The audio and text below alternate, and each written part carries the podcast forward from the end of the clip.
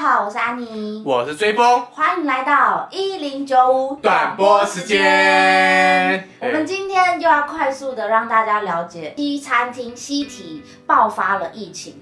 那当时这个新闻爆发出来之后呢，大家关注的就是哦，到底谁去用餐啊，等等的哦。不过在往后的几天呢，就被爆出有义工当时也去用餐，而且已经在一月十四号的时候已经发病了，所以当时他错过了呃这个裁剪的时间，对，所以后续影响到呃蛮多这个同样是同样一个宿舍的人。对，那所以那这一间这个义工宿舍其实是，呃，隶属在雅旭电脑。那当时雅旭电脑就一夜暴增了六十名确诊，然后陆陆续续累积了七十名的群聚，呃，七十名的群，呃，七十名的确诊。对对，那大家会说这样是一个群聚的感染事件。那到底事情的全貌怎样？我们可以啊，一时间去先帮大家先做一个整理跟排列。好。首先是一月九号的时候，对，一月九号，这两名义工呢，的确有到西体用餐。那这两名义工呢，是在一月九号用餐，也就是病毒传染最高的风险日。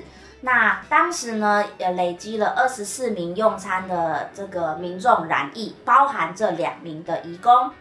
那接着时间来到了一月十四号。一月十四号，呃，经过后来的意调，发现义工是在一月十四号当时已经发病了。然后一月十六号，西提的新闻就爆发了。时间来到了一月二十一号。一月二十一号，这两名义工呢被确诊框列，然后呢也终于有了这个多语新闻被翻译出来。那经过疫调呢，其实发现他们一月十四号就已经有一些发烧咳嗽的症状，而且已经发病了七天了。主管机关才得知哦需要安排裁剪，然后开始对那间公司进行千人的裁剪，然后至今已经累积了七十人的确诊。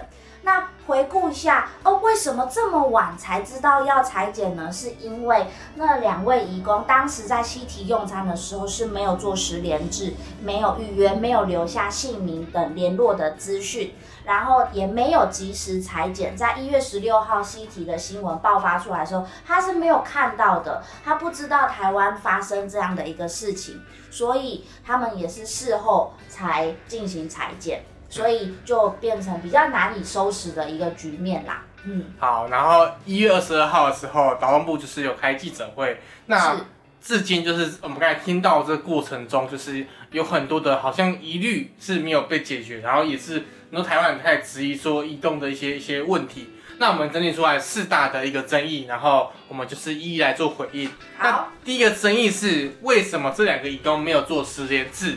那他其实平常是他的工作地点是有无线网络的，所以他其实在外面不一定是有网络。那当然，呃，这个中央有公布直接用简讯直接 key 的方式，但是呃，其实要看当地的这个业者，就是不管是东协广场还是哪里，有非常多的业者，他没有提供这些方式。对，就是他没有提供纸本，没有让他们直接可以亲手写，然后或者是也不教他们如何用 key in 的方式打那个一九二二的简讯，所以其实，在种种的原因之下，会让很多的外籍人士他也会不知道该怎么做十连式的登记。嗯，OK。那第二争议是为什么这两个义工有症状没有看医生或者是通报呢？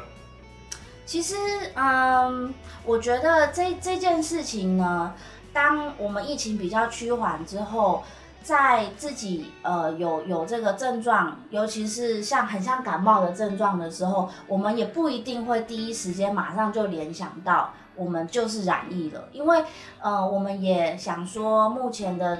疫情趋缓，那我们也不知道到底确诊者有去过哪边。我觉得重点是这件事情是不知道确诊者有去哪里，所以他们也不会第一时间联想到我需要去呃这个去检查去裁剪，然后再来就是看医生对他们来说，呃其实是会有风险的。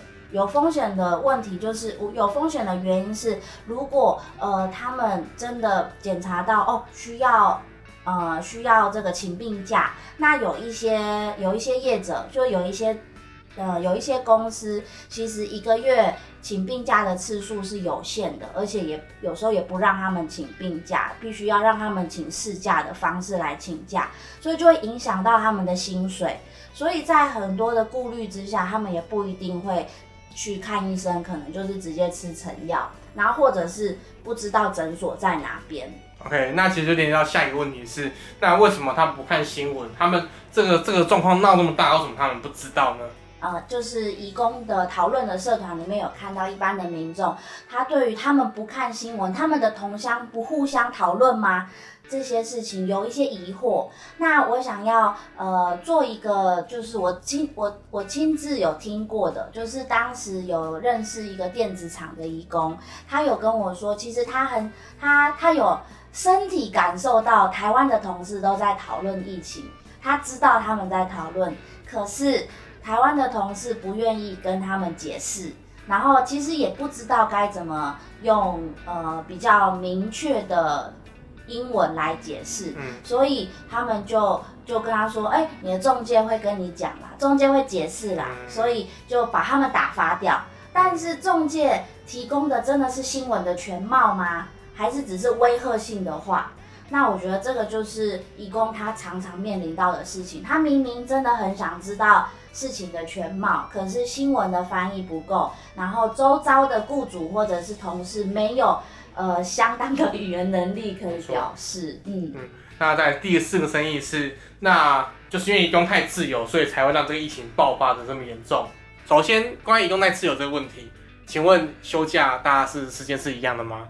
对，那其实很多义工他其实很少放假，所以他其实难得就是放假那一天而已。就是他去的地方是你不知道的地方，不代表说他们去很多地方。所以这个其实是我我们会很想要回应的是，他们太自由嘛？我们直接先回答没有，因为他放假就是很少。他们反而没有什么自由。对，而且像去年的时候，他们还以为台湾进入封城状态，但我们都很台湾人都很明显的知道说，台湾并没有进入封城状态，那是因为台湾人提前帮他们进入封城状态的。嗯，对。对，所以其实，在我们其实不想要刻意的比较说他们到底去过的足迹有没有比台湾人丰富，但是实际上的确没有比台湾人丰富。对，至少自由度我觉得一定是没有的。嗯，对。那其实呃，我觉得民众之间一定会有一些差异，这这是很正常的。是。但其实我们这次就是要来主要来来最后来跟大家讲一下说，劳动部这提这次提出来的四大就是呃在。呃，一月二十二号之后开记者会，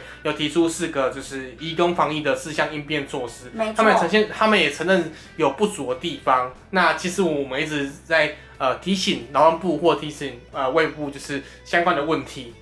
接续之后，就是其实我我们应该更好去检视说，哎，我们政策哪里可以做调整，而不是去互相指责说，哎哎，你没做好，你没做好，你没做好。因为我觉得这个其实没办法增加，就是没办法解决这个问题这样子。对，毕竟我们都生活在这块岛屿上面。对，我相信义工也很想保护台湾。那他们呃在台湾呃非常努力的工作，也值得要有好的保护。对，那希望大家透过这次我们的短波时间，能够了解这个事情的全貌。那虽然是以我们的观点去阐述，那希望我们的补充也能够让你看到这个事件的不同的立场跟发展。